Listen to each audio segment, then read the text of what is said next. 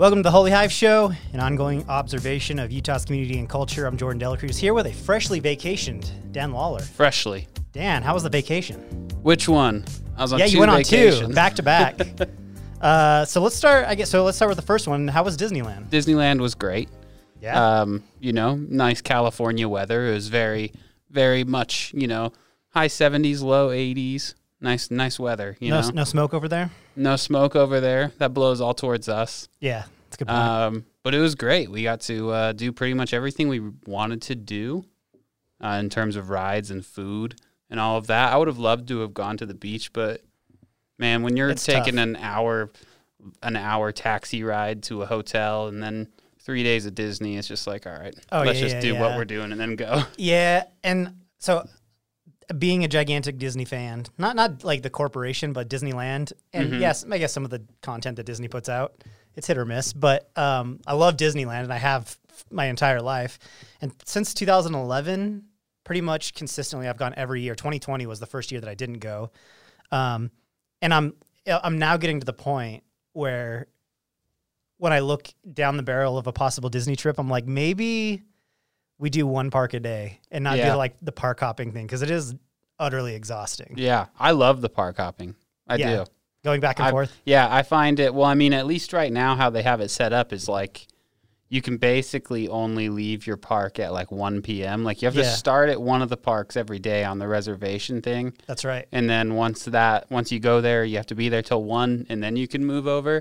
Um, we were hoping there would be like this max mass exodus from Uh-huh. from Disneyland uh, into California, Mm-hmm. but uh, that didn't seem to be the case. It was pretty it was pretty crowded. Yeah, the whole time we were that's, there. That's always been the case ever since they opened California Adventures. I think they were hoping to kind of r- relieve some of the congestion that Disneyland gets, but Disneyland is so much higher in quality than California Adventure. California Adventures had like an identity crisis ever since it Yeah. opened. They like can't figure out what they want to do, and now that they have Marvel, it seems like they're kind of really leaning into the Marvel and Yeah. Pixar thing. I will say, in terms of my like, if I was to power rank my favorite rides, I think four of my top five would be in California Adventure. Really, So- like what?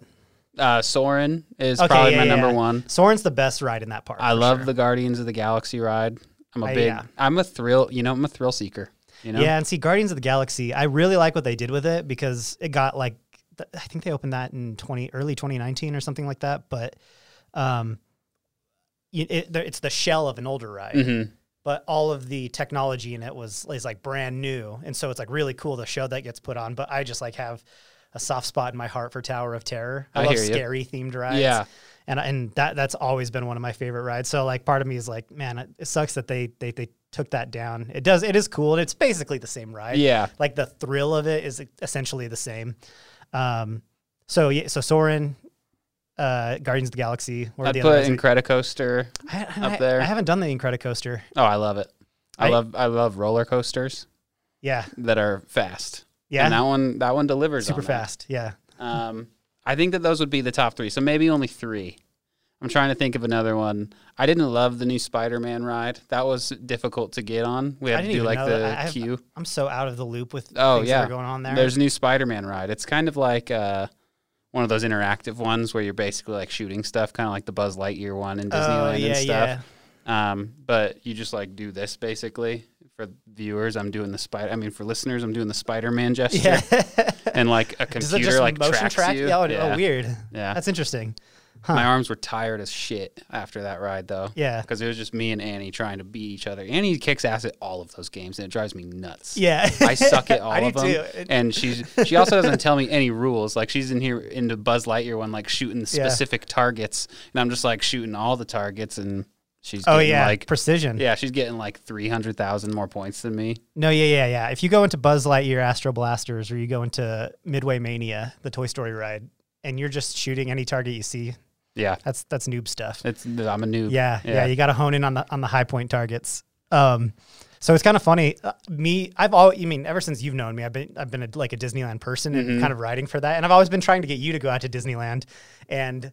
I'm, I I don't want to say that you're a cynical person. You, I'm you- a cynical but like there's like there, it, there there always has been kind of a a little bit of resistance to the Disney the Disney culture, the Uh-huh. Disneyland culture, and uh, now you're dating someone Yeah. who is fully into it, and now it seems like you're kind of seeing the light a little bit. No, I'm still quite resistant to a lot of the stuff. Okay. Uh, I still roll my eyes at, at some of Annie, like, will be very much, and I don't want to take away from anybody's happiness, but No. she's like, check out this animatronic. Isn't it cool? I'm like, yeah, I guess. It's like the dinosaurs fighting on the train ride. Just like, oh, get ready for this, Dan. It's Yeah. like, oh, dude, and, and maybe, and I- I'm I'm guessing she probably went at a young age. yeah. Like she's been probably going, All her going her, life, life. yeah. Yeah. yeah, And so I, I come from the same thing where I just like at a young age was going, and so there's the nostalgia thing for me Mhm. too. And but to that point, the I, what I mean, in, in the specific animatronics that you're talking about inside the the the train ride, Mm-hmm. they're they're super old. Yeah. Like I think that I'm, I'm not sure if that opened with the park in '55, but it came pretty soon after. And the, I think they even after the train got put in, they put in the animatronics. Mm-hmm. So like way old. But I also am like, yeah, they're shitty, but I love them. Like Yeah. they're, they, it kind of hits something for me, and that's why I think Disneyland is always going to be like way better than California Adventure. Any kind of improvements they make on the park, because part of it is like, uh, it's just it's like an amusement park, but it's also like a museum. Yeah. It's a lot There's of like lore. so much it's a lot old of stuff. mhm. Yeah. And to like to the point where you can I mean, they're like above the fire station, there's an apartment that used to be Walt Disney's like personal apartment Yeah. that he that he had there. I'm sure Annie's pointed out all this stuff to you as Yeah. you've gone through the park. Um but uh yeah, I just uh I've I've always I've always loved that park. Um, I want to know now. I mean, we talked about California Adventure. What are your What are the best things in Disneyland? What are the things that you like there? In terms of rides or just all around? I would say all around. It's not always about the rides for no, me. yeah. Um, I would say that I really like the. Uh, I really like um, the the Matterhorn. Okay. I love the the line for the Matterhorn because it's that just that dude speaking in the German accent. And then I just start speaking in a German accent. It's like keep your hands. Mm-hmm. Oh inside yeah, that's stu- yeah. I Yeah. love it. Oh, it's so when you, good. when you get on the ride. yeah. it's just it's Yeah. just amazing. Um, yeah, I mean all of the food. The food is like yeah. It's like I would say the food is definitely up there. Like we had this not in Disneyland, but at the Carthay Circle or whatever. Yeah, we yeah. had this like African chicken that was Yeah. just absolutely insane. Absolutely insane. Yeah. That's a. One complaint: it's too much stroller parking. Like there's like Oh yeah. large swaths of that park are just taken up for like Mhm. park your stroller here. I don't know. I don't know. Yeah. Maybe don't do stroller parking right in front of like the nice lake or pond or whatever that is. Yeah, it kind of ruins the aesthetics. Put it somewhere else. yeah. I can't take any pictures here. Yeah. Yeah. And uh, I those are the complaints that really come in as you get older, Yeah. especially if you don't have kids or anything. I think not yeah. having kids definitely skews it for me. yeah, for sure. Which is like a whole other weird part. I think that's where some of the Disney shame starts to come in. Is like when you're like young, even into like your early 20s, when you're kind of like in college and stuff like that. It's like a good place to go hang out and like just mess around with friends. Like we did a overnighter there where Yeah. we did like 24 straight hours in Disneyland, which today I would never be able to do. yeah. We ended up falling asleep on that train. That's like that was the only place that we could like get a nap in because they never kick you off. Yeah. You just keep going around. Um, but as you kind of get out of the college thing and you go deeper into adulthood, uh, the the more trips you take without kids, the weirder you kind of seem for being at Disneyland. You Yeah. know, but um, but there is like an entire culture of adults who just do Disneyland like every year. I mean, and I, I, I would say I'm one of them, but some people take it to like this other level. And I would say uh, people in Utah, especially, take it to a whole nother level to the point where like uh, Utah has a, I can't remember if I've mentioned this on the podcast before, because I think we've talked about Disneyland maybe once or twice, not this deep, but like uh, UEA weekend Yeah. which is like fall break. Uh, we've had that all throughout school. Um, and uh, Disney Disneyland prepares for UEA, like Utah's UEA Mhm. weekend, because it's just like hordes of Utahns um, come in from uh, uh, yeah, coming from Utah to Disneyland. I remember like going to Disneyland UEA weekend and running into my teachers Yeah. and like people that I knew there like constantly. That was the only other time I had been before I started dating Annie was when I was in 4th grade. We went during UEA weekends. Mm-hmm. Yeah. Annie told me that they call it Utahns Enter Anaheim. Yeah, Utahns. You- yeah, Utahns escape to Anaheim. Yeah, yeah, yeah. Um, but there, there is like a reputation for Utahns there. Um, and then you have like people that just like get really nutty with it. Like, have you heard of? Uh, I think it's called Disney Bounding. Uh It's like where people cosplay at Disneyland. uh Oh. and usually it's young adults, Mhm. but they will like create outfits that Yeah. mimic character like Disney characters. So like people go pretty hardcore with it. We were there for the for the Halloween thing, and so Mhm. there was a lot of a lot of people dressed up. Oh, did you actually go to the Halloween party? No, we we let, we had to leave the park. Yeah. uh, when that happened. Yeah. but it's pretty fun. yeah, it was a good time. Yeah. we, we had we had fun. I told her that we can't go again until like 2023 or 2024. Yeah, you're pretty exhausted. yeah. Well, that's the other thing too is like when you're there, you want to do stuff in LA, Mm-hmm. and Anaheim is just inland enough that going to any of the coastal stuff is like pretty inconvenient. Yeah. Like it's tough. Absolutely. You actually have to make a whole day out of going to the coast, um, which I mean, people people consider Orange County or Anaheim to be part of LA, but it's Mhm. like it's pretty far off. yeah. Um, Our cab ride from the airport to to the hotel was $110 or something. So I mean, that tells you some of the distance there. yeah, yeah. Um, I didn't go on vacation. I just stayed home. But something weird did happen to me uh, like a couple days ago. Um, and I don't know how this happened, and I'm still trying to process it. I don't, and I don't even know why I'm like really breaking this out on the podcast. I just want to bring it out because maybe someone can tell me. I tried to take a drink of water in my sleep last, or like a couple days ago. How interesting. I know, and I don't usually suffer from like sleepwalking or Mhm. any like weird sleep things like that. But I was in bed, and it was like three in the morning, and I just woke up covered in water with water in my mouth and water like all over me, holding a glass of water. But I wasn't like sitting up; I was like on my back. And I was like, "What the hell?" And I honestly, I was so out of it that I didn't even think about it. I just like went to the bathroom and got a towel and laid it down on the bed and then fell asleep again. But I literally grabbed like a glass of water off my nightstand and just poured it on my face in my sleep. just you're just waking yourself up. yeah, I don't even know what to do with that information. I just brought it up on the podcast. Maybe someone can help me with it. Well, I mean, do you think do you have any other any other types of sleep issues? Like, do you wake up usually in the middle of the night to drink water? Like, was it muscle memory or something? Uh, I will say that I've been uh, I've been dialing back the the marijuana the home marijuana use Uh-huh. as of late.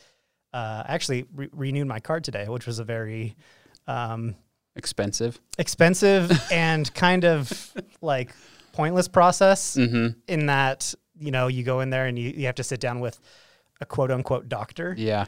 and then they ask you how's your pain and you go it's whatever It's does, pain. does marijuana help it does all right here you go um, and so it's like what is this what is this charade we're playing Yeah. here let us be adults uh, but i mean for people who use marijuana you know that if you uh, use it for an extended amount of time and then get off of it your dreams become extremely vivid Yeah.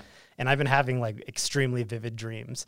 It doesn't it hasn't turned into like any kind of behavior. I haven't Mhm. done anything weird. That was like the first thing. And I don't even know like it was completely out of nowhere. I just like woke up pouring water on my face. It was so bizarre. And then completely forgot about it, fell asleep, and then the next morning I woke up on the towel and I was like, "Oh yeah, that happened last night." And then that just haunted me all day. That's so strange. like, what is that? Yeah, so it was very weird. So while you were having a good time at Disneyland, I was just having weird sleep Water behavior. issues. Anyway, uh, well, I'm glad you had a good time. Hopefully, next time you go to Disneyland, I want to go with you. Yeah. Yeah, I think. Let's count on it. yeah, so you can have two people just hitting you from Yeah. both, both sides with Disney fun facts. You guys will just parrot each other too. Yeah. um, all right, let's get into some news. So, uh, a uh, you've, you've been hearing about these supply chain issues, For sure. right? Um, basically, a bunch of ships are in a giant. Uh, I mean, it could be comparable to it, like a Disneyland ride line, Absolutely. like a queue. Uh, they're just backed up on the coast, and um, I've literally heard that people that who, who are responsible for unloading those ships, they're like, if anyone wants to come down here and make money, like unloading stuff, or if you have stuff that's sitting on a ship, come get it. Like we have no people to like Wow. help get this. So I and I don't I don't know the, the all the details of why uh, this is happening, uh, but starting to affect Utah in pretty unique ways. So uh, this comes from an article from the Salt Lake Tribune written by Will Neville Reben. Um, as Utah or as the COVID nineteen pandemic continues to cause supply chain issues around the globe, DABC Deputy Director Cade Meier warned that logistics and staffing issues could affect availability just as demand peaks over the holidays. Meyer reported that the DABC is facing shipping and staffing issues as well as glass shortages, can shortages, and now even cardboard shortages. He said the DABC is proactively seeking uh, solutions to those problems in order to meet increased demand during the 2021 holiday season. His advice for consumers who don't want to worry about long lines uh, whether or whether your favorite wine or bourbon is in stock for the holidays. Obviously, it's a great time to prepare. So basically, they're saying if you foresee needing alcohol during the holidays, buy it now. Yeah. Um, which I mean, to a lot of people, I mean, I know that Utah doesn't have the the, the highest rate of drinking in here, but to a lot of people, going approaching the holidays without alcohol sounds scary. Yeah, absolutely, it does. and I do think that even without supply chain issues in the past, Utah's, I mean, Utah has had a problem with Yeah. stock in the holiday season. Yeah, Um, I remember like some local politician, I don't remember who it was, but some local politician like was posting photos from like all the champagne aisles at at the, Yeah. at various liquor stores and being like, "This is an embarrassment." it does. It creates the DABC creates such a weird culture around alcohol because I like. I mean, I'm, I like wine, and I'm getting been getting into the, like uh, now. I'm, um, I just started thinking about that. I think you should leave. I can buy the best kinds of wine now. um, but I like I like wine, and I always just completely rely on the like little rating cards where it's like this wine is really good, Yeah. and it's a good deal, and I kind of find my balance there. But so often, like the best wines always get like bought out really fast. So there's like people around here that just like snipe wine. They just go around to D, the, the the different liquor stores and and, and snipe all the good wine. Um, but uh, and I and I'm like, is this a problem in other states? Like this is the only place that I've lived, so I'm not sure if if people have a harder time accessing good wine in other states. But um, so as a solution to this, uh, yeah, you can either stock up now or this is my other favorite thing to do, which is go out of state and buy your liquor. Yeah, I'm a big fan of Costco for liquor sure.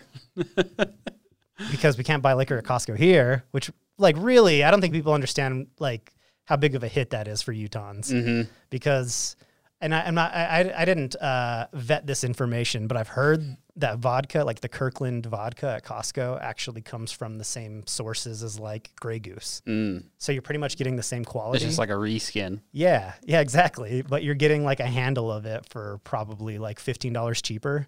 Um, and also that's it's a huge pain because I actually did this math the other day. The nearest Costco that you can get liquor at is in Vegas. Okay, It seems like there would be one closer. you would think, yeah. yeah, but there's not. And I think so. The, there's Costco out of state Costco's closest close the, the closest one I think is in Pocatello, but you Idaho has the same things Mhm. where it's like they they don't allow liquors to be or liquor to be sold in Costco's and stuff like that. Uh, however, I did find in kind of researching all this that quietly in May of last year they changed the laws in Utah so you can actually now go out of state and buy liquor and bring it back. There you go. Uh, and so I looked it up so I could just be precise about this. Uh, so buckle up. This comes from the, the Utah Code, Title 32B, Chapter 4, Part 4, Section 14. Um, a person who enters the state may possess for personal consumption up to two liters of liquor uh, purchased from without the state, um, as long as it's not for resale or um, not even gifting. Like you're not allowed to give it to someone else. It has to be for personal consumption. I don't know how they enforce that. Um, so two liters. Uh, there's a, there's a part in there that says nine liters of liquor, but I think that's if like you're moving to Just Utah. relocating? Yeah, relocating. so you have to like relocate. Uh, I wonder if there's a weird way to pull that off. If with just like a small trip. Uh, so yeah, two liters of liquor, which is essentially like a handle of something, or uh, 24 cans of heavy beer.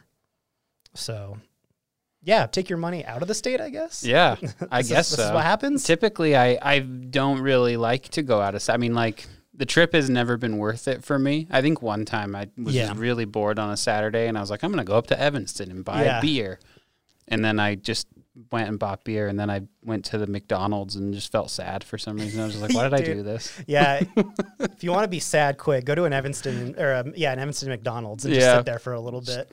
Wa- Watch the news as you eat your eat your quarter pounder with shredded lettuce. Yeah, and that's the thing about that trip between Salt Lake and Evanston is there's a lot of time for thinking. Yeah. a lot of time for introspection. uh, this is completely unrelated to this, but oh, somewhat related to this. I saw an Onion headline that I wanted to just read. Uh, in relation to the supply chain issues, uh, so there's an Onion headline that said White House warns supply chain shortages could lead Americans to discover the true meaning of Christmas. Which is an interesting thing in and of itself. Like, what's Black Friday going to be like? This Oh year? yeah, true. Uh, but I don't know. Uh, okay, so uh, this is a, uh pretty thorough article about Yeah. uh, Fuller Street. Fuller. It's a full. It's a. f- You're you, you're gonna be tough to find a fuller article. this is where we need sound effects. we, this is we, we we needed like a rim shot right there. Uh, so this comes from an article from the Salt Lake Tribune written by Dan Harrie. Uh, very in-depth in- investigative report into uh, a street in Salt Lake City. It's kind of up by the U. yeah, it's right across the street, basically from that little Caesars on Yeah, on uh, 11th East. yeah, yeah, yeah. And uh, uh, it's just this. It's one of these, and, and there's a lot of streets like this in Salt Lake where it's it's kind of like a dead end street that comes Mhm. off of a main road, and it almost seems like an alley. These streets are everywhere in like Sugar House. yeah, Um, but this specific street uh, is torn to shit, pretty it's much. way torn to shit. Um, so in the Salt uh, the uh, Salt Lake Tribune article, it says uh, a Salt Lake City street where the minefield of potholes is so bad, your car shows its scars so bad that the city garbage trucks refuse to drive down it. So bad that when there's a snowstorm coming, you have to figure out somewhere else to park. That is Fuller Avenue. Uh, one of our uh, one of the residents, a friend of ours, Friend of the pod. friend of the pod. First time we've ever been able to say like friend Yeah, of the pod of the about pod. someone in the news. Yeah, Sam Helgren. um, but uh, uh, so basically, uh, streets torn to shit. It's making living pretty bad, and uh, it's nobody's problem, essentially. Uh, so from the article, uh, Salt Lake City Mayor Erin Mendenhall's office says that she has visited, visited Fuller Avenue and feels for residents and property owners, uh, but her hands are tied. According to county records, Fuller Avenue has been a private street for its entire existence and is recorded as such on the warranty deeds of the street's parcels. Mendenhall spokeswoman Lindsey Nikola said in a statement Until residents produce a record of the street being public or seek a court's decision, the city policy stated in city code is not to proactively bring private streets into public ownership without a compelling public interest. I'm not sure what that means. This seems like a pretty compelling public Yeah. uh, interest. um, so, I mean, without going like too deep into this, because uh, by about the third page of the article, uh, they're like pulling up old documents and like uh, the, the the history behind Yeah. people trying to actually solve this problem, which is for some residents on that street been going on for about ten years now. hmm Um, and also, I, the, there, there- there's a couple pictures on the article, but it really doesn't illustrate how shitty No. the street is. I went on to like, I was actually surprised because I did the uh, Google Maps uh, street view where you drop the little guy on, and I, su- I was surprised to see that you had an option Oh wow. drop it there. So I wonder if like, uh, it was the last road that car visited. yeah, Google Maps had to like stop their operation right there.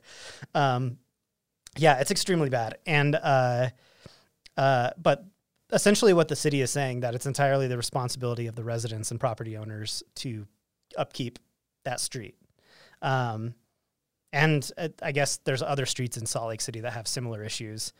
Um, Fuller Avenue residents estimate it would uh, cost several thousand dollars per household, too steep for many. Um, uh, what's her name? Council member. I just had her name. Uh, Ana Val- Valde- Valdemoros. Butchering that name probably. Uh, Council member Ana Valdemoros says every time we add streets back into the city's ownership, there's a budget component to it, and because budget limits, uh, we might not be able to provide the level of maintenance uh, and improvements desired. So essentially, essentially, what she's saying is like, if we could solve this problem, we probably wouldn't have the money to, anyways. Yeah. Uh, I'm sure it would cost so much money. yeah, If a city can't handle the expenditure of a problem, then I would assume the citizens that live on that street wouldn't be able to. yeah, yeah, You know? exactly. Print less uh, of the new Salt Lake flag and just put that money towards I know. fixing Yeah, potholes. like there's probably a million things we could probably cut out of the budget to fix this one street. Like, how much is asphalt? yeah. Um, you don't even have to like repave the whole thing. Let's just fill in potholes and start there so they can get their garbage picked up. Um, so yeah, as far as the city workers go, it kind of seems like they're leaning into their outs pretty heavily. And I'm not like here to like rake the city officials over the coals, but just based on the way that the article was written, it seems like they're just like, eh, Mm-hmm. not our problem. Not I know that like a pandemic and potholes and all of these things are not on equal footing, but like one could say that Erin Mendenhall's hands were tied ab- about like masks in schools, and she found some workarounds for that. And she's basically telling the state that they can't build any more homeless shelters in Salt Lake. Yeah. And so, I mean, like, it seems like she could probably piss some people off and just do it. Just do whatever needs to be done. It just I doesn't know. seem like it's because one of the article states that that if a street has been a public thoroughfare for a ex- a specific period of time, then it can be considered a public street, and that street absolutely would qualify if Yeah. this has been an issue for ten years now. Yeah. Um, and that's the problem is like they they actually can't identify the owner, like who owns the street. Like nobody on the street, and then and they say that like uh, they actually spoke to the guy that owns Sam's building, like the property owner, and he says like the property owns it or stops at the fence line. Like we don't own the street. Like we don't like we have no idea who owns it or like how we can solve this problem. So it's like literally something that's come to a dead end. Uh, no pun intended. um, and just as like a okay, and I mean I'm not putting the responsibility on the residents, but like to play devil's advocate here. I mean, could the residents do something? I think so. I think that they could probably fill in the potholes. I mean, you could buy Yeah. a bag of cement, but like it's going to be ugly as hell because it's Yeah. just going to be like cement probably. Yeah. Um, I don't know. That was a. I, I noticed the Tribune posted um, about this article on their Instagram, and just like people these days, man. But like, I click into the comments, and one person was like, "Uh, roll up your sleeves and, and fill in the potholes. Not that tough." It's- Yeah. it's, like, all right, bud. Yeah. Why don't you do You're it? missing the point. Yeah. The no. point is that these are tax-paying citizens who are Yeah. missing out on some of the benefits of their tax-paying dollars. Yeah. And obviously, this is like a um, very specific and weird circumstance.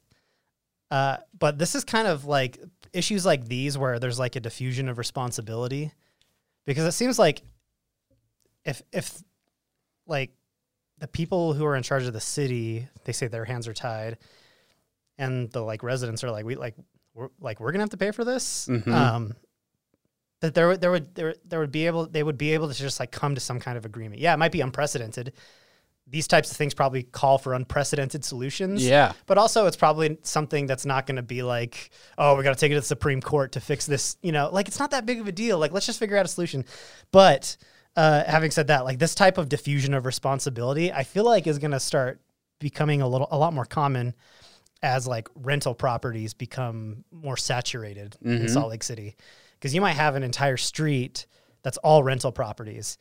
And um, the problem with that is is like when the people that own the property on that street do not live on that street, then they don't really keep up on the conditions Yeah. as deeply as the people that are living there every day. And so um, things like that could keep, and, and obviously like, I, maybe this is part of my just bias of like how shitty the housing market is right now and my dread for it. But um, uh, yeah, it just seems like as, as more and more people just buy homes and like gobble up property to uh, use as rentals, then this disconnected and um, diffusion of responsibility is just going to widen. Absolutely.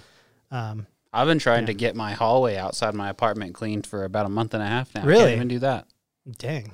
So, Yeah, it is. Yeah, it is a problem. We just our our uh, apartments uh, were locally owned hmm um, by by a company that was here, and they just sold that whole property off to like a huge corporate property management firm.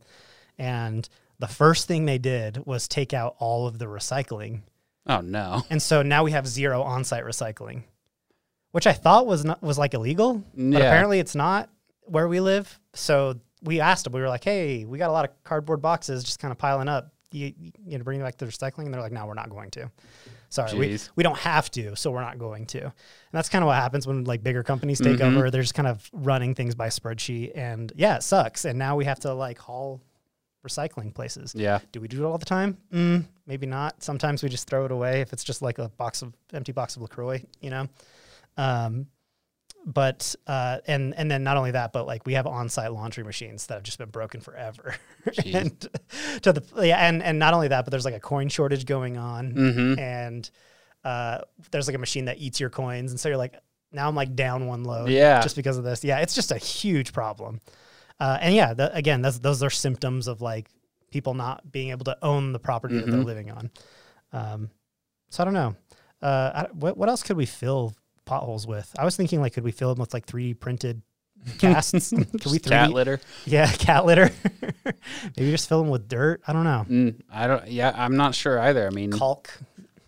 I just think anything you shove in there is gonna just make the hole kind of bigger.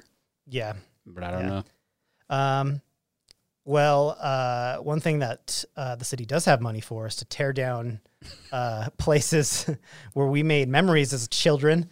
Uh, and what I'm talking about is Raging Waters. Did you ever go to Raging Waters? I fucking loved Raging Waters. Yeah? we used to go there every year. We just, I mean, when when you live in Roy, and you and I've talked about this before, but Mm-hmm. like as a child, any drive seems eternal, like like an eternity, I guess. Yeah, yeah, like yeah. driving to Salt Lake to go to Raging Waters, which now that I live in Salt Lake and I know where it was or is, Mhm. um, it's not like far from Roy. Like I, Yeah. I could drive from Raging Waters to Roy and be like, all right, cool. Yeah. that was an easy drive. But like as a kid, it was like that's a trek. So, yeah. So once a year, we would we would always go, and uh, we stopped when they sold it to Seven Peaks because we were Sunday people. We liked to go on Sunday when it wasn't crowded, and Yeah. Seven Peaks wasn't open on Sundays.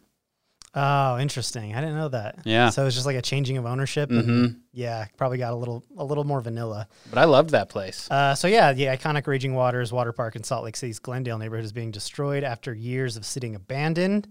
Um, in the early 1980s, the iconic water playground boasted one of only three wave pools in the world. Uh, we want this land. This is a quote from uh, Erin Mendenhall, who is popping up in the news quite often these days. Yeah. Um, we want this land to become a valued community asset once again.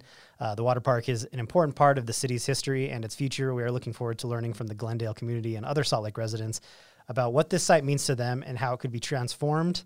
The city is currently taking public input on what to do with the land, and a master plan is expected next spring. Anytime someone says, like in the news, that they're like, uh, we're going to take community input on something, Yeah. I'm like, they're not going to listen to They're not gonna listen to shit. yeah, it's going to be condos. In It's gonna year. be condos and a strip mall. Yeah. Uh, so yeah, I yeah, Raging Waters was dope. I, I remember going there as a kid. Um, it was like the the ultimate water park. Even like over something like Lagoon-A-Beach, it was Mhm. like Raging Waters is the shit. Um, but I, I wonder if like water parks still hit the same these days. Obviously, we're adults, but like Yeah. I think that like I think that it would for me if I was Yeah? if I if it was a hot day and I was there. I think that I would I would enjoy into it. myself. yeah, The problem is that so many of our hot days now are, you know, have the the whole smoke aspect on top of them, yeah, which I don't really want to be in. yeah. That's the that's the big problem. Yeah, Um, and maybe that's what I'm focusing on specifically is just like being outside in summer sucks now unless you're like Mhm. going into the mountains because you're just like under a cloud of smoke. Um, and yeah, I think the other thing that I, I feel like I'm less attracted to like the thrill seeking of like a water park. I'm, I'm kind of more of like a lazy river guy now. yeah, you know, I can see that. if I'm going to Lagoon-A-Beach, I'm probably going to spend most of my time like just like sitting on a tube and floating around. Um, I'm still the thrill guy. yeah, Yeah, they had those ones with like the plastic boards where you'd go up and then like it would just lower you onto it and you'd shoot down it. Oh yeah, I remember that. and man, I loved that one. Yeah, they have one that of those, One, and the uh, ones where you like had to go face first on the little plastic thing and it Yeah. went up and over. I love that shit. I never was able to make it over that thing because I because made it over once, I think. yeah, and they would always like try to tell you how to do it. Mm-hmm. I think it had something to do with how you like raised your legs at certain points in the slide. But I just it was like when I was a little kid. So I don't know if I just had the body weight to like make it. But they also like they had these like stairs that went like if you didn't make it, you just go down to the center and then you had to walk down these stairs. Mhm. And it was like such a shameful walk. you couldn't make it over it. And I did it like five times and I just could not do it. Um, it's very frustrating. Maybe that's maybe that's where my uh, my gripe with water parks started. Yeah. I was like, these are clearly not for everyone. um, uh, dumb uh, conceptual ideas to fix water parks. What if we turn ski resorts into water parks during There the off go. season? That's a great idea. Yeah. just take like a ski route and cover it in tarp and make like a huge slip and slide all the way down. Mhm. That would be dope. Yeah, I'm into know? that. Um, and then you get out of the smoke. You're Very true. get to elevation, get out of the smoke. Uh, I don't know. Probably be, be a huge waste of water, though. I guess. I guess water parks probably recycle their water a little True. bit better. Yeah. Um, I mean, water parks are also probably a bit of a waste of water, if we're being honest. But Yeah, yeah, that's the other thing too. Is like where we are. Like, are water parks really that great of an idea? true.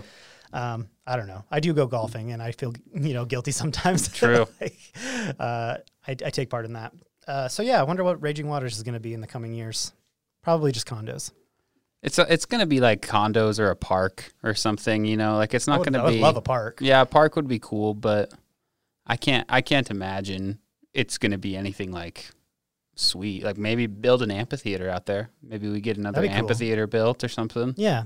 I guess it's close enough. Well, no, it's a little probably a little farther west. It's like can it connect to an already thriving district where there's like restaurants and stuff like that? Mm, I was kind of thinking of like the Granary district, but it's like not that not close enough Yeah. to it. Um, I don't know. I guess we'll see. Um, let's talk jazz. let's talk it. Um, for people who aren't like extremely into sports, we're not going to like go Mm. too deep on box scores here.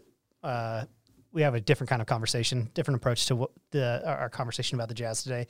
But as we record this podcast, uh, Utah Jazz will be facing off against the Oklahoma City Thunder tonight in their season opener. So the NBA's back.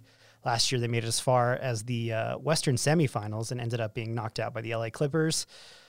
Dan, any predictions for the season? How do you feel about the Jazz? I think the Jazz are going to be good this season. Yeah, Um, you know, I think that they'll probably be one of the top teams again. Like last year, I think they finished first and yeah, in in the NBA. They had the best record in Yeah. the NBA, and I think that that is absolutely within reach again. yep. Uh, I think the national narrative um, is kind of that the Jazz are built for the regular season and not built for the postseason. Just Yeah. in, I've always questioned that in terms of, um, Like, what does that even mean? yeah, what does that even mean? I think that, I think that specifically they're built in a like the Rudy Gobert might be, you know, too exposed on the floor sort of situation. But Yeah. I don't know Yeah. he's a good player, so I don't know how how how true that is, but um, I think I don't know where his odds would be, but I think that Donovan Mitchell could have a genuine case for MVP if he if he continues his upward trajectory. Like he has he ha, he he has the the talent to get there this year. If he plays like he does in the playoffs every year, he could Yeah. be he could be the MVP. Now it is such a narrative driven award that like Yeah. you're going to have to get past a lot of that sort of like basically big market teams are going to get have the upper hand, you know, Yeah. with that sort of thing. But I think it's totally possible. It's funny that you said that because I think Ryan Smith recently, while they, they were doing all that stuff at the Silicon Slopes, was talking about how he's like, everyone calls us a small market team. It's like we don't do things small market here. We're not small market. um, so yeah, it'll, and, I mean, and just the ownership and everything that's been going on there has been exciting. Yeah, absolutely. And that's kind of where this conversation is going. So I don't keep up on basketball enough to give really an accurate prediction. I am excited. I'm going to try to keep up more hmm this year, especially since like I'm I'm good to go as far as attending. Sure. that's a whole other thing. Sure. uh, people are going to have a problem attending if they're not vaccinated. Yeah. Um, that's still going, right? I haven't like kept up on that. As far as I know, yeah, I don't think that they would back down from that. Honestly, no, the I don't think ownership so group, either. the ownership group seems pretty like, I don't know. They seem Adamant. to Yeah. be pretty adamant about that. Yeah. Yeah, and obviously when that news came out, there was just like a superficial exodus Mhm. from the loudest people on Twitter saying, Yeah. oh well, not they Lost a fan today. lost a fan today. It's like really that's why. Yeah. Um, But uh, so one thing that I do have plenty uh, of opinions on, uh, something that I'm more familiar with, the branding of the Jazz. Uh, so ever since the Jazz came to Salt Lake, which they didn't, they weren't created here. They Mhm. aren't. They didn't come from Utah. Um, they came from uh, New Orleans back in uh, 1979. The team moved from New Orleans, Louisiana, to Salt Lake City, and even just like from the moment they got here, the Jazz branding has had like an identity crisis. Yeah. we have not had. It was funny because as I was doing the research for this and I was looking through all like the past uniforms and stuff, it really has changed so much. A ton. Yeah, not even like some some brands like the Lakers or like the Celtics, they change and they modernize, but Mhm. for the most part, you can see the Mhm. the the trajectory. Yeah, pretty much since the Lakers have been in LA, aside from like their city edition or like their one-off like yeah, special circumstance. Yeah, like they've been pretty consistent. with their yeah uniforms, Mm-hmm. colors, everything like that. So huge identity crisis for the Jazz. Um, and yeah, ever since they came to Salt Lake, they've gone through a number of branding, logo, color changes. Uh, some a lot of them have been pretty uninspired, and Mhm. some of them have been just like straight up baffling. Um, and I don't know if it's necessarily because it, uh, of like the team being run by the Miller family, which I mean nothing against the Miller family or anything, but there is something about the uh, big corporations, the local corporations here in Utah, where they're like kind of out of touch with the wider culture. Totally. And I mean, I would say that like if if if you had like uh, a list of local, and this could be from any state, a list of local brands that had crappy branding, Utah companies would be like Mhm. littering that list. You know, there's just something like Utah just can't lock in that type of stuff. Um, and so I don't know if it has to do with you know the Miller family or anything, but now that it's under new ownership, it's been like talked about a lot. They've talked about uh, updating the brand. Um, obviously, the owner coming from the tech industry, he knows a lot about the user experience, Yeah. and that's a, probably a, a big uh, uh, focal point for the new ownership. And you know, Dwyane Wade coming from the NBA, he knows all about that. Um, and so it's been a, a a conversation point over the past few months, and especially since they changed the uh, the look of the stadium, which isn't like that dramatic, really. Vivint, the word Vivint used to be orange, and now it's just black hmm and uh, their practice facilities they painted them all black. And so a lot of people were wondering are they just going to do black uniforms? Uh, it doesn't seem to be the case. It seems like they're pretty much sticking with what they've had from last year. They're kind of just rolling that over. Uh, but people uh, made wonder if there is going to be a complete rebrand on the horizon. So what i want to look at first is what are three things that we could possibly do to improve the jazz brand? Well, I think locking down just kind of what you want your colors to be and then sticking with them. yeah And obviously that's going to take like s- sticking with something isn't some not Yeah. that's not an immediate improvement because that requires time. yeah But like you mentioned the Lakers, like the Lakers, the Bulls, the Celtics, like these are these like the iconic kind of NBA brands. yeah And it's because like the Bulls have been red and black and white, you Mhm. know. The Celtics have been green and white. The Lakers have been yellow and purple and they've like stuck to these things. yeah Obviously they have like iconic historical moments in these uniforms, whether it's Michael Jordan, you know, Larry Bird or whatever. yeah Lakers, you can go down the list. But I think that that is the first step is Yeah. just locking in what it is that you want to be and then sticking with it. Don't it's like the visual identity yeah, we Yeah. quit tinkering because like I know that you and I have we're talking about there's an image out there that shows the jazz's color scheme. Yeah, and the there are like 25 colors in it yeah and none of them necessarily complement or have anything to do with one another. yeah And so that bad. is and that is a problem. Yeah, and it's funny they've taken like stabs at trying to give the the the team a visual identity that's kind of in line with Utah, but it's never just like locked in and worked. And Mm-hmm. then like a couple of years later they change it. Like it is surprising. Like pretty much every like 6 to 8 years it completely changes. Yeah, and it's completely changed. Yeah, like a complete 180 from Yeah. what it was before. Most teams evolve, you know what I mean, but they're Mhm. like doing the exact opposite of what they were doing Yeah. before. They went from that like purple and white late 90s to like the Mhm. powder blue of Yeah. the 2000s, which is I mean, I think we're going to talk about Yeah. our favorites and least favorites later, but yeah. Um, so yeah, I agree. Uh, the the visual identity that's the first thing that they have to really lock in. Um, consistency with the colors, with the iconography that they're using. I mean, that's another thing. Is like sometimes they use the jazz notes, sometimes they try to like push away from that. Mhm. There's just nothing that's like consistent, like their logos or whatever. I mean, like the logo used to be the word jazz, and there was like mountains behind it yeah. they've done different things with that. Then they've gone back to the note. Um, and the fact that our, our, our mascot is a bear, it's Mhm. just like, I don't, I mean, you know, jazz bears become kind of iconic. I think he's be, become I- iconic uh, more due to like, uh, like car commercials, or Sure. like, you know, local car dealership ads rather than like, uh, you know, uh, his his connection to what Utah is as far as like branding goes. But um, I, I I wonder, and maybe this I don't know if this is something that is like sacrilege because I'm not a, the biggest jazz fan. I really like the jazz. Like if, as far as the NBA goes, I'm going to support the Yeah. jazz. Could we change the name? That's my number 3. And I have hot take written down, so maybe Okay. it's not that hot of a take if you're out here too. I'm ready to Change hear it, change it. Change the Yeah, name. let's do it. Give the name to New Orleans. Yeah, this give has it back. been this has been my thing for years now. If you give the name jazz back to New Orleans, where Mhm. they write and perform jazz music, Mhm. uh, have deep, rich jazz history. we should we as Utah, the Jazz should adopt should steal the Raptors name from Toronto Yeah. because the Utah Raptor is Uh-huh. a very real thing. And then Toronto just figure your own thing out. yeah, let Drake They- do yeah. that. He's probably great They- at branding. yeah. yeah. He is their yeah, Drake is their ambassador, but like just like loves to go to Lakers games too. That dude's the biggest bandwagoner in the history of Earth. wow. Uh, the Holy Hive show where we call out world famous rappers. Yeah. but no, yeah, I think I'm glad that you said it because someone had to give the name back. Yeah. And, and I know most of the people that I've talked to about this who are big jazz fans, because I'm not, I'm like Yeah. you, not a huge jazz fan. Um, they're they're very much against that. They want to keep the name.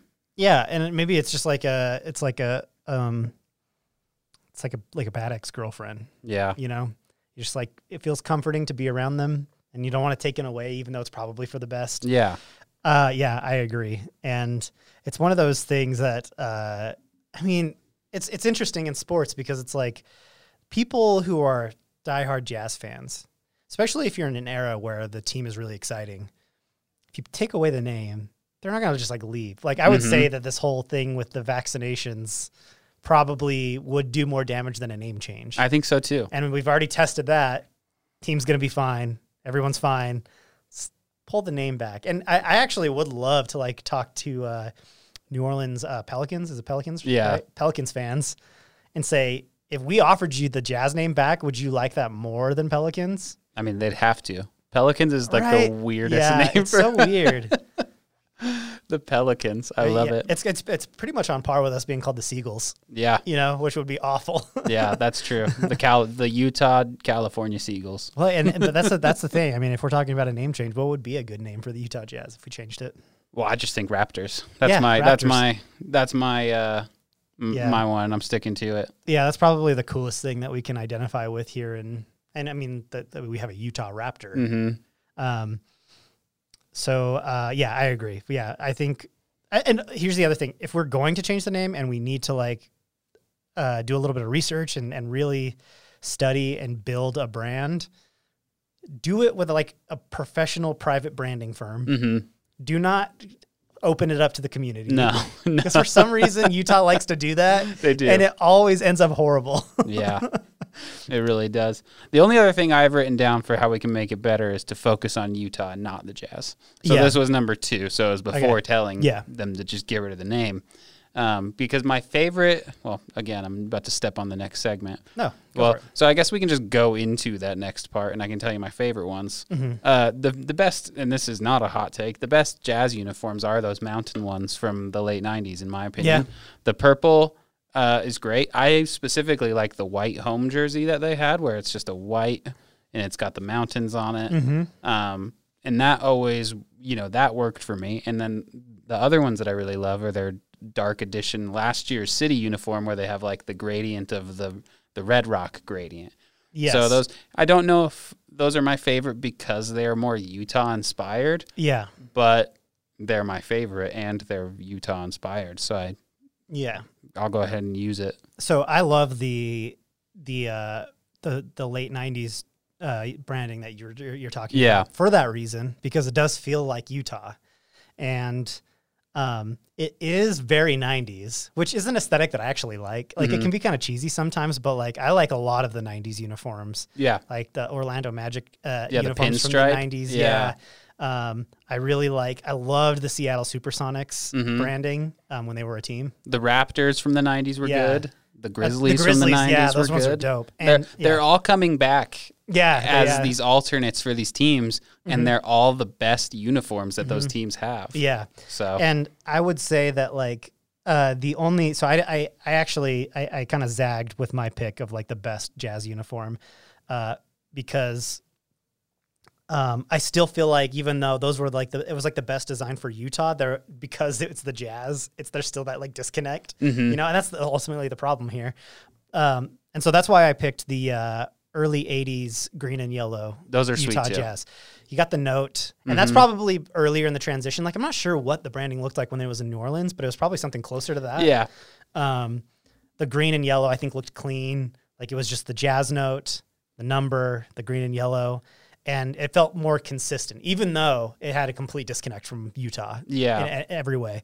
Um, and so that's why I picked that one. But I would it was definitely between that and the late '90s ones, which I Mhm. still love. I have a Donovan, the Donovan Mitchell alternate f- Yeah. from that. I, lo- I love that design. Um, Great numbers. Great, The yeah. numbers are good on it. Like the Uh-huh. design is good. The colors are good. Because, and I get what you're saying about colors, the connectivity between colors and name or colors and place. Yeah, And I personally don't think it matters that much. Yeah. The Chicago Bears, my beloved Chicago Bears, are blue and orange. Yeah. I don't know what that has to do with Chicago or Bears. You know what I mean? Yeah. Like the Lakers, what does purple and yellow have to do with lakes Sure. or Los Angeles? I don't Yeah. know if it has something to do with Los Angeles, but You just gotta lock in something that looks good. yeah, just pick your shit and stick to it, please. Yeah. So I think we're both kind of going in the same direction here with the worst jerseys. Yeah. 2004 to 2010. Yeah, those are terrible. The powder blue. Yep. Oh my god! I, when I was I, when I actually went back and lined up all the jerseys and looked at them, I saw those and I was like, oh, that- that's obviously it. It's very bad. like I I specifically remember NBA 2K19. I was playing it and you have all your jerseys there. My player, Yeah. my creative player got drafted by the Jazz and I was like, "Oh cool, let's just stick here." And like I would go through all the jerseys and man, every time I looked at those it was just like this is so rough. I think that era is pretty rough for a lot of things, which is Yeah. funny because that, that was like era the boozer era. is very much in like in vogue right now, fashion wise, like the 2005 Uh-huh. around then, which I don't understand, Yeah. but that's just my age, I guess. yeah. But yeah, those are those are very bad. The Boozer, Ugh. Andrei Kirilenko, Deron Yeah. Williams jerseys are devoid just, of any life. It- Mhm. like I saw it and I was like, this looks like the branding for like a prescription drug. yeah, Like it's so bad. Um, and they kept them for six years. Um, and the ones before that were that it wasn't the was it the the purple I think blue? so. I'm trying to remember if there was one in between those ones, but it literally like we get like two versions a decade hmm of like new jazz branding. Like they seriously have to figure something out and lock it in. Um, anyway, we'll see what happens. I really hope I, I'm I'm like bring me violence and chaos when it comes to their brand. Tear it down, Yeah, rip it apart, and let's rebuild. Get Dwyane Wade's input. He probably knows some great branding firms out in Mhm. LA. Bring him in. Let's figure it out. All right. Uh, something that we can speak to a little bit better, uh, and this is going to be our last little piece that we're going to cover for today. But uh, the Broadway Theater downtown is finally, finally reopening yeah.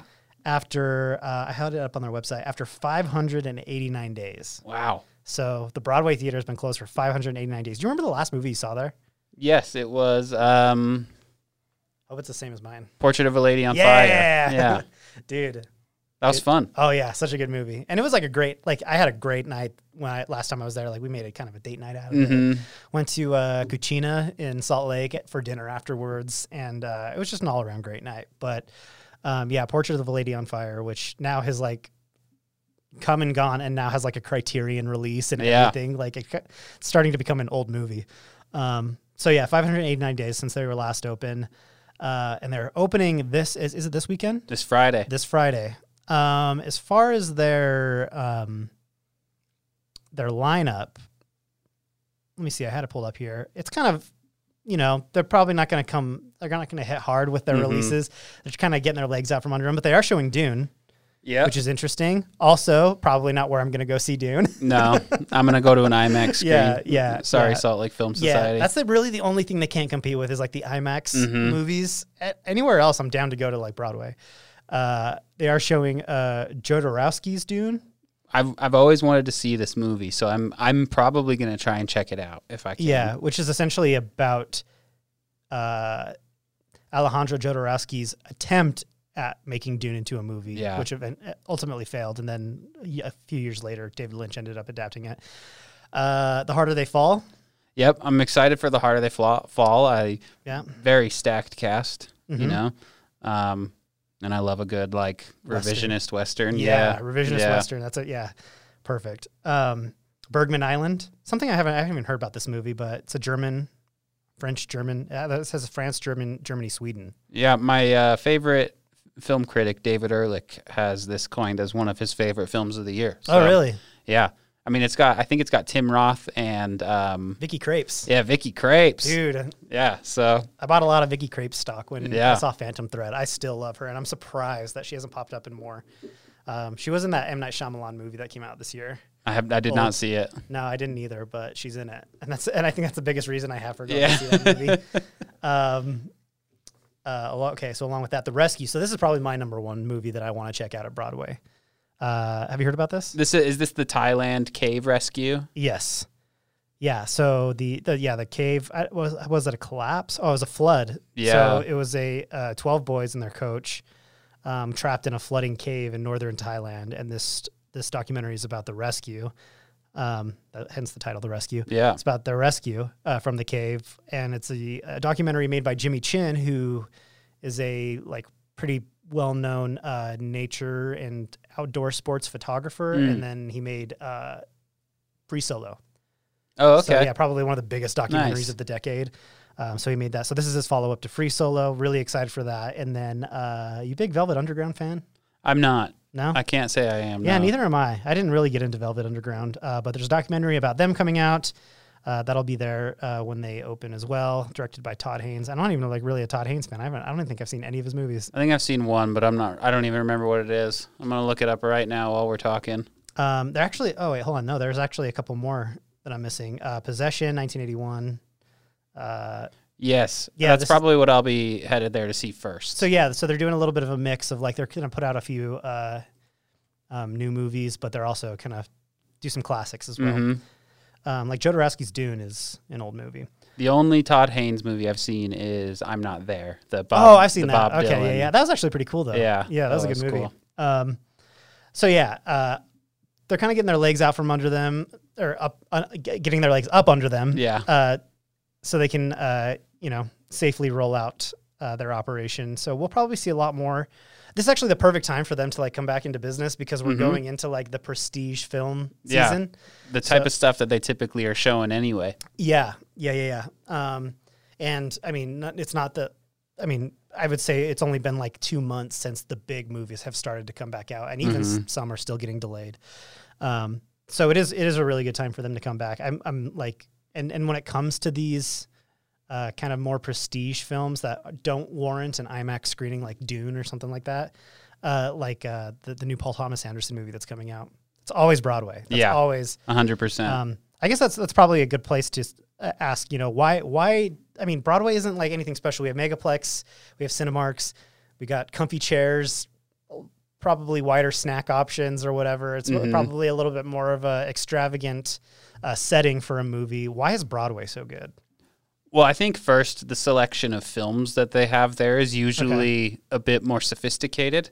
Um, better- and yeah. and I think that I don't know if I'm not trying to like paint myself as some like philanthropist for going to see movies, but like going to Broadway feels like you're actually like contributing to Yeah, to the process of bringing more films to Utah, you know, because when there's limited release, Utah actually does a pretty decent job of Yeah. getting these films in Really. that are in limited release because of Salt Lake Film Mhm. Society. And so I really like to go to Broadway to support that sort of thing. Yeah. Um, And I would actually disagree. I think the snacks there are pretty much top tier. yeah. They've got tropical dots, which are insanely good. Shout out to Katie Hunter. Um, I like to Tropical get a little, you know, chocolate covered almond, go grab a coffee and walk into a movie. Yeah, that's yeah, that's the other thing coffee too. there. They basically have a cafe at their Mhm. snack bar. Um, and the, the thing that we always get, which actually is like probably the only, uh, other than I, we found these at World Market, but we haven't, other than that, like you can't find them anywhere except Broadway. Um, have you seen those like Ritter Sport chocolates? Mm-mm. They're like chocolate bars. Oh, like the little squares? Yeah, the yeah, Yeah, totally. They have ones that are like coconut filled and they're like insane. Wow. They're so good. It's like the, uh, um, the like beefed up amazing version of an almond joy. Mhm. Like it's so good. And uh, so that's like a staple there. Yeah, yeah, I should say the snacks are better. I said the, the snack bars at like the Megaplex and stuff are probably more exciting because they're Mhm. like more interactive or Yeah. whatever. You But yeah. chicken strips. But the, yeah, yeah, exactly. it's fun to like go order or like order food and then bring it in on a tray, Yeah. like whatever. But like, yeah, the selection itself is definitely way better at Broadway. Um, and yeah, yeah, like what you said, it does feel like you're contributing more to like film culture and film access here um, in Utah, and that stuff comes to a head every year at Sundance when they actually collaborate with Yeah. Sundance and they'll hold screenings and stuff. That relationship, I think, is becoming strained more and more, especially, I mean, pandemic aside, it seems like uh, Sundance has less and less interest of like uh, connecting with Salt Lake City. They're just like pretty much staying in Park City. Yeah. Like you can still like you still go to the like the Grand and see a bunch of stuff, but it's like harder and harder to see films outside of Park City now. Um, so we'll see what happens with that. But yeah, um, I, I, I totally agree with that. Um, and then, uh, along with the news that they are opening, uh, Tower Theater is still closed, and they are doing some renovations, which Dan and I looked at yesterday. We're kind of browsing what kind of renovations they were posting pictures and stuff. um, I, I'll just I'll just kick it over to you as far as like your opinion of Tower Theater. I don't particularly love the Tower Theater. No. Um, a couple of years ago, this really stands out. A couple of years ago, uh, we were going to go see Uncut Gems. You, m- myself, uh, Annie, and it was showing at the Tower Theater. And I like asked someone at Salt Lake Film Society, like, why is the showing here and not at Broadway? And they're like, oh, availability and all of this. And I was like, that's bullshit. What do you mean? Yeah. That's like a popular movie Yeah. that's making money and you're putting it at a bad theater. Yeah. I don't like the Tower Theater because it is the sound is not very good Yeah. in my opinion. Like it's very inconsistent. Mm-hmm. The quiet scenes in movies are a bit too quiet and the loud Yeah. scenes like I went and saw I went and saw um Shaun of the Dead there with my little brother when they were just doing they do like their old summer movies where they do like the the they Yeah. just kind of like show a bunch of movies in the summertime Mm-hmm. and there are some sounds in Shaun of the Dead. I don't even remember what sound it was, but Mm-hmm. I like had to cover my ears because the sound was like genuinely hurting me. Yeah, and it's almost like not it's not that it's like too loud, but it's like the the quality of the speakers like has like like a rattle or a Mhm. frequency to it that's just like so unpleasant. Yeah. Yeah, I would argue that the only like cuz it really it's like I mean, it's a historic theater. Um, so it's cool to have like a, a little piece of history. I mean, I've, have you seen pictures of what it used to look like? It used to look cra- it li- you literally looked like a castle tower Yeah. back in the day. Um, that stuff's cool. Um, I don't necessarily, I don't want them to like tear it down or get rid of it or anything. It's Not just at like, all. we gotta like make some improvements to it. And I honestly think it's kind of the perfect staging ground for your midnight movies. for Absolutely. The s- movies that you don't need to hear every bit, bit of dialogue for because you've seen the movies before. Like I love when they do runs of horror movies. Yeah, fix the sound system. Uh, the it, it is weird that the like screen is kind of recessed back into the wall a little bit Mm-hmm. And when- tiny, it's yeah, tiny. it's very small. I feel like they could fix a couple of things, and and uh, I mean, I don't I don't know exactly what the situation there is. I actually like the kind of layout of it. I like that it's small. Mhm. Um, I like the little like uh, balcony area up too. there. Um, I think that stuff is cool.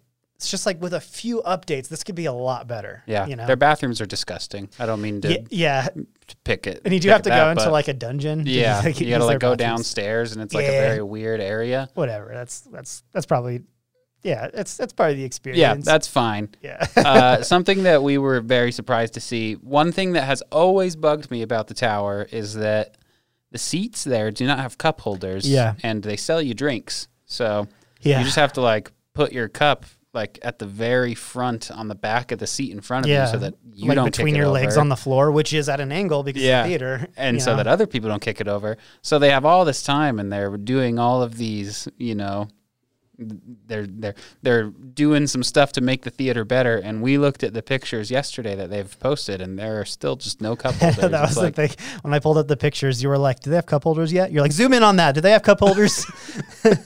and, uh, And lo that- and behold, there were no cup holders. no. And I'm yeah, I'm looking at it now, and still, I mean, yeah, the seats are basically the same kind of seats that you would find in like a high school auditorium, Mm-hmm.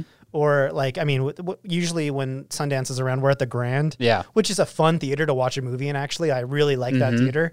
But the seats, man, are They're not good. Tiny, um, and yeah, they're just like the little flip up seats um, that you would find in like a high school auditorium. So yeah, I, I would hope they, the, that they're. Uh, I honestly was having a hard time trying to find what they what was being updated. I don't know if it was the lighting or if they were just like painting. Mm-hmm. Um, because I actually have um, the the update pulled up right here. It just basically on their website it says they've been busy refreshing and enhancing the tower, but they say uh, due to supply chain issues, a Yeah. few of our enhancements are still in motion and will not be completed. Hopefully, the the supply chain issue is like there's a sound system sitting on a boat somewhere Yeah. that they're trying to install. Uh, not a long delay. Consider uh, consider donating or becoming a subscriber. Um, so yeah, they're um, the pictures though. It does look like much of the same. It just like it like looks the same, but it's like better lit. And I think there's like new coats of paint. Yeah. The Um, stuff that super matters in a dark room. Yeah, yeah, yeah. I don't know. Get the cup. Cup holders are pretty important. Shout out to the movie rentals though. I do like that. Yeah. Do you rent movies from there? I used to when I was a part of the red carpet club. Yeah. because they were free. But Yeah. now, no, I don't even know. I mean, they probably still just have it closed. But I still rent movies from the library. there you go. Yeah, library Genius actually has a solid selection of. I believe it. Yeah, and specifically the the city library just downtown.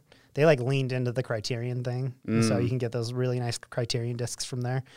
Um, sometimes though, I get a little too esoteric with my choices. I'm like, oh yeah, I'm gonna watch this weird French New Wave film, and then it sits on my shelf for a few weeks. And You should rent Beau Travail next time you go there. Yeah? that's a, that's a good French new wave movie. Okay. I love it. might have to have a whole section of like an after dark of Dan's French New Wave selects for everyone. Anyway, that's going to do it for the Holy Hive show today. Uh, thanks for tuning in. Uh, we will be back next week for sure. Dan's not on vacation anymore. I'm not. Not to blame the whole absence on his vacation. We were gone for two weeks. There's a lot that was going on. But uh, yeah, we will be back next week for a special spooky edition of the Holy Hive. So um, stay tuned. Get ready to get scared.